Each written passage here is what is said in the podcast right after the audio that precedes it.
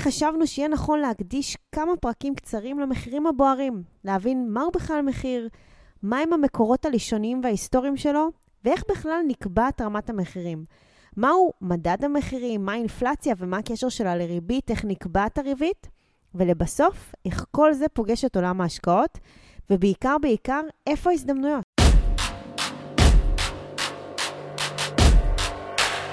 ברוכים הבאים למדברים השקעות עם עמית ואגר.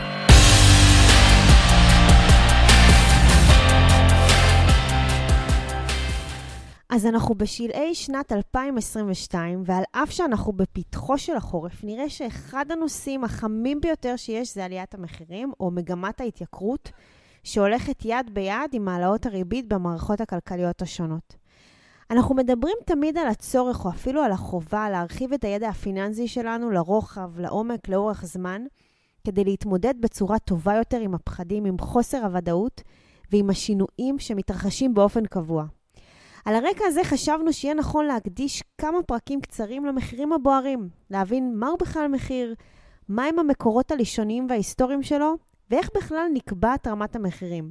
מהו מדד המחירים, מה האינפלציה ומה הקשר שלה לריבית, איך נקבעת הריבית, ולבסוף, איך כל זה פוגש את עולם ההשקעות, ובעיקר בעיקר, איפה ההזדמנויות.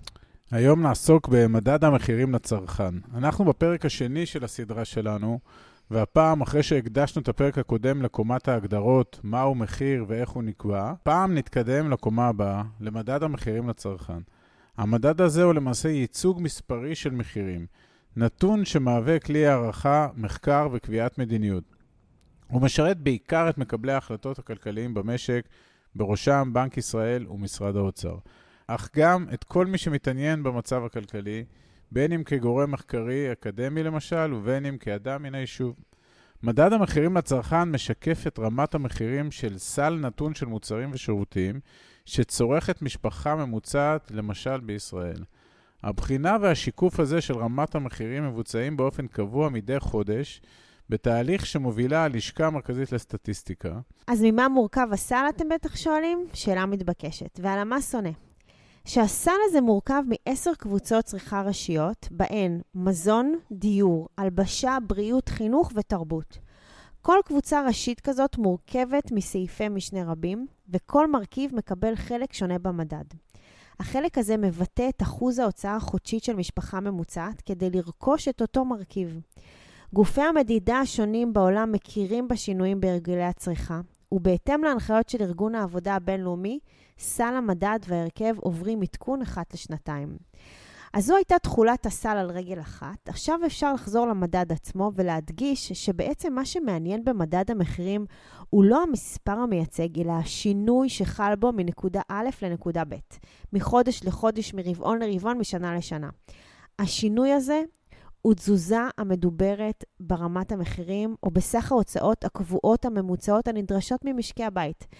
באופן קונקרטי יותר, כשמדברים על עליית המחירים או על אינפלציה, שגם עליה נרחיב בהמשך, מתכוונים בעצם לעלייה במחיר הכולל של אותו סל צריכה, לא רק של מחיר כזה או אחר. ובמונחי כסף, המשמעות של עליית מחירים כזו, שבאה לידי ביטוי בגידול של X אחוזים במדד, היא למעשה שחיקה, שחיקת הערך של הכסף, או שחיקת הכוח שלו, מה שמכונה כוח הקנייה, סך התמורה שהכסף יכול לקנות. ניתן דוגמה פשוטה שתבהיר את העניין. נלך על מחיר של כוס קפה ממוצעת בבית קפה ממוצע. אם למשל בנקודה אחת בזמן מחירו של הפוך רגיל הוא 10 שקלים, וכעבור שלוש שנים המחיר של אותו קפה בדיוק הוא 13 שקלים, ניתן לומר שבחלוף שלוש שנים מנקודת האפס, מחיר המוצר הזה התייקר ב-30 אחוזים. כלומר, אותם עשרה שקלים שהיו בידינו שווים פחות, קונים לנו פחות.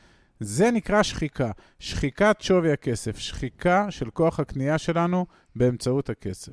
זה המרתק. בשלב הבא או בפרק הבא, אנחנו נעסוק בעוד מונח שקשור לעולם המחירים, שאנחנו שומעים אותו כל הזמן מסביבנו, ואולי אנחנו לא מבינים עד הסוף את המשמעות שלו, ואולי ניחשתם שאנחנו מתכוונים לאינפלציה.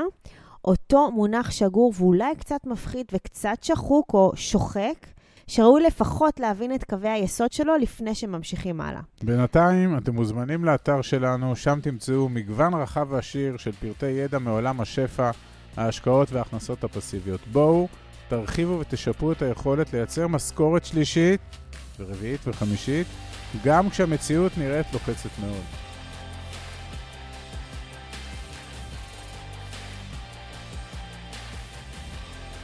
עד כאן להפעם. כרגיל, שמחנו לשתף בידע ובניסיון שלנו, מקווים שנתרמתם. מי שממש רוצה להכיר ולהיחשף להזדמנויות ההשקעה בהן אנחנו משקיעים, מוזמן לאתר שלנו, תוכלו למצוא הכל שם. אנחנו כמובן גם פעילים בכל הרשתות החברתיות, מוזמנים לעקוב אחרינו.